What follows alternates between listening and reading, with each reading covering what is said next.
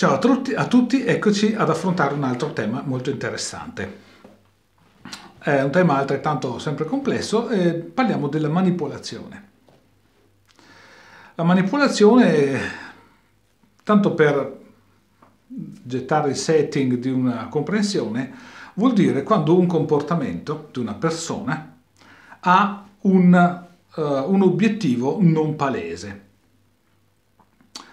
Manipolazione, diciamo, è corretto parlarne quando intendiamo che una persona adotta una serie di comportamenti e di trasmissioni emozionali con lo scopo determinato di ottenere un risultato su un'altra persona. Quindi parliamo sostanzialmente di un assetto in cui la persona vuole maneggiare un'altra persona. Quindi capiamo che cosa? Che, a prescindere da quanto ne siamo coscienti, la manipolazione tende ad avvenire molto spesso. Quindi presuppone uno scopo, un'intenzione, senza forme di positività o negatività. Manipolazione è quando io vi racconto una barzelletta e mi aspetto che ridiate. È quando io piango e mi aspetto che qualcuno mi conforti. Manipolazione presuppone quindi un aspetto strategico. Adotto un comportamento che io conosco, che so che darà un dato tipo di risultato. Questo tipo di processo è un processo appunto legato agli schemi emotivi del modello emozionale, quindi è un qualcosa di molto profondo nella struttura del sistema limbico, di cui l'individuo sviluppa esperienza nell'infanzia e di cui l'individuo da adulto riproduce ciò che ha imparato, quindi non in una condizione veramente intenzionale, perché l'individuo, specialmente i manipolatori, sono inconsapevoli di quello che fanno, non sanno riconoscere l'effetto e l'intenzione del loro comportamento. La manipolazione quindi può essere fatta, diciamo, negativamente. Se io voglio strumentalizzare e vendere un prodotto a una persona che non è in grado di capire, può essere positiva nel momento in cui aiuto un'altra persona. Qui parliamo della manipolazione come sistema, dopodiché di volta in volta lo sarà da comprendere e collocare come significato e valore morale o etico. Allora, la manipolazione quindi è un sistema che intende ottenere dei risultati. Guardiamo un attimo rapidamente una carrellata su quelli che sono i principali sistemi di manipolazione nelle relazioni umane. Il primo e più utilizzato è il ricatto affettivo. Grande classico, no? Il bambino è lì che sta facendo qualcosa, il genitore che vuole che faccia qualcos'altro, vieni qui, facciamo questo, dai, vieni qui, guarda che ti lascio lì. Ricatto affettivo più semplice, nel quale per l'appunto il bambino o ubbidisce e segue il genitore nella parte che il genitore si è fatto il film, oppure percepisce, anche se magari non capisce cognitivamente, ma percepisce che succederà qualcosa di brutto per il tono con cui gli viene detto. Più o meno drammatico, più o meno intenso, non importa. Il ricatto affettivo è applicato per esempio quando qualcuno attua la cura del silenzio con qualcun altro, no? Tipo, se voglio punire una persona non gli rivolgo la parola, non rispondo alle sue email, non rispondo alle sue richieste. Ecco, un ricatto affettivo molto pesante perché presuppone l'abbandono, la noncuranza, il disinteresse, cioè la completa uscita dalla relazione affettiva.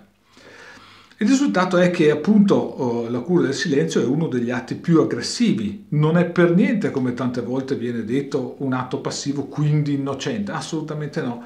Il silenzio è un sistema punitivo tra i più pesanti e i più aggressivi, proprio perché presuppone un potentissimo effetto di ricatto affettivo. E siamo davanti a una manipolazione perché l'individuo che attua questo comportamento è determinatissimo nel voler ottenere un dato risultato. Ed è disposto ed è organizzato per applicare la massima punizione se l'individuo non ubbidisce, non cambia comportamento.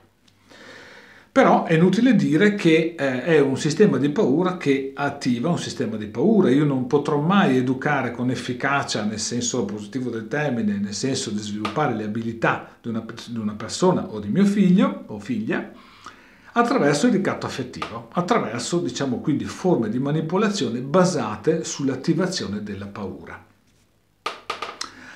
Un altro dei meccanismi più usati nella cultura, almeno italiana, è la negatorietà, cioè il presupposto, il comportamento presupposto, precostituito, con cui io tendo a negare qualsiasi comportamento, qualsiasi richiesta di attenzione, qualsiasi proposizione che l'altra parte mi offre. La negatorietà è un sistema di fortissima manipolazione perché rientra nell'ambito non tanto dei ricatti affettivi ma nella gestione affettiva, in cui io continuo ad alzare, a tenere l'asticella della relazione più alta di quella che l'altro soggetto può raggiungere. Quindi se mio figlio mi porta a casa un buon voto a scuola, la negatorietà come strategia dice è meglio che non gli dica che sono contento, perché se sono contento lui non mi darà più prestazione di così. Quindi se voglio maggiore prestazione devo continuare a mostrare la mia insoddisfazione verso mio figlio. La negatorietà si esprime nel quotidiano tantissimo nella cultura italiana, nelle relazioni tra persone italiane, la troviamo nella competizione, quindi nel fatto che uno mi dice sono stato al mare, anch'io sono stato al mare, mi è successo questo, sì anch'io, anche a me è successo questo.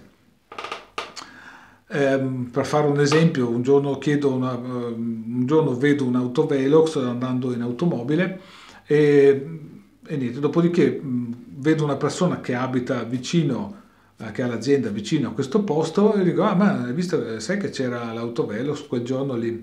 Sì, c'era, anch'io ho preso una multa un giorno. E mi racconta la sua multa. Allora, cosa significa questo? Niente di male, ma per l'appunto l'individuo entra in maniera automatica in un sistema di negazione e autoaffermazione dove porta l'attenzione su di sé. Quindi, nel momento in cui un soggetto innesca la relazione con una domanda, con una condivisione, con qualche informazione, con qualche flusso di contenuto cognitivo, l'altra persona immediatamente deve rigirare la posizione dell'attenzione verso se stesso. E ovviamente questo attua una implicita negazione della proposizione dell'altro, perché sposta il baricentro su se stesso invece che sull'altro. Non c'è niente di male, ma questo rientra nell'ambito dei comportamenti negatori. Qualche volta vengono definiti egoici, proprio perché apparentemente, se uno non capisce altro, sembra che l'individuo cerchi sempre di far emergere il proprio ego. E vengono definite patologie. In realtà è una postura culturale che è facilissimo trovare pressoché in tutte le persone d'Italia. La negatorietà quindi è un fenomeno manipolatorio perché ha una strategia e uno scopo, che è spostare l'attenzione dell'altra persona su un altro livello. Altro comportamento fortemente manipolatorio, e questo mediamente può essere gratificante per chi lo subisce, ed è l'adulazione, complimenti, forme di comunicazione che possono essere anche non sincere, non autentiche, ma che producono un effetto. Quindi nel momento in cui io faccio un complimento ad una persona, devo essere consapevole che comunque, a prescindere anche se ci credo, qui non stiamo criticando o dicendo che è sbagliato, devo essere consapevole che attuo un meccanismo manipolatorio e che otterrò un dato tipo di risultato. Culturalmente lo definiamo positivo, ma nel momento in cui, per esempio, questo tipo di comportamento viene adottato nell'ambito della vendita piuttosto che nell'ambito di certi affari, mondi finanziari, eccetera, eccetera, siamo davanti a un sistema, diciamo, di etica discutibile. Quindi qui non entriamo sul valore positivo o negativo delle cose, come ripeto ancora, ma sul comprendere un meccanismo.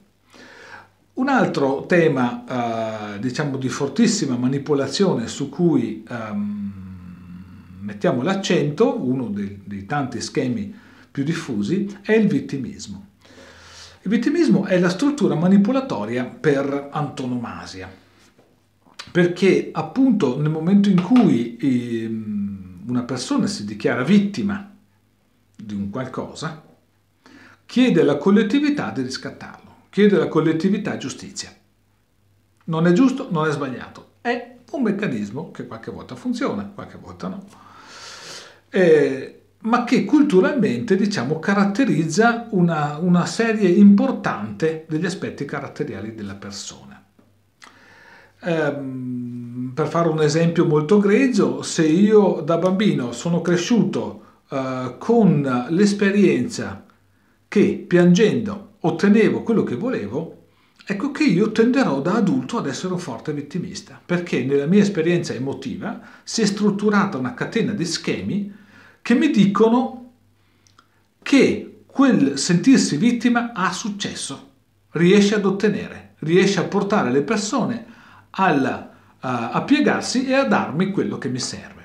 Per cui, per l'appunto, se devo ottenere qualcosa, la prima cosa che farò è mi lamento, piangerò, dichiarerò la mia incapacità, la mia condizione di sofferenza o come soffro, come soffro.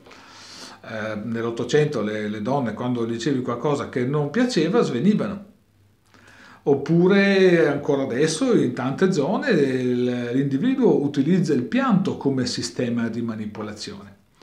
Vedevo dei programmi, per esempio alcuni reality nei quali venivano arrestate delle persone per droga, e la prima cosa che una persona fa, un malvivente di questo genere fa, per tentare di manipolare l'atteggiamento dei poliziotti è piangere.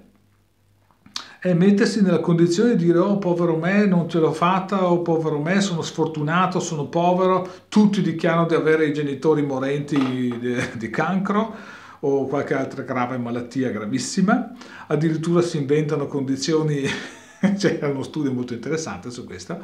Comunque, ecco, il vittimismo, diciamo, nella media dei comportamenti è un sistema che non è la condizione oggettiva di essere vittima al focus, al centro di questa riflessione, è il come viene utilizzato per ottenere dei risultati. Non è né positivo né negativo, ma dobbiamo comprendere che il sistema della vittima è un sistema a forte pressione manipolatoria. Ecco. Con questi 4 esempietti, diciamo, vi lascio e semmai approfondiremo in un altro video. Intanto grazie e ciao!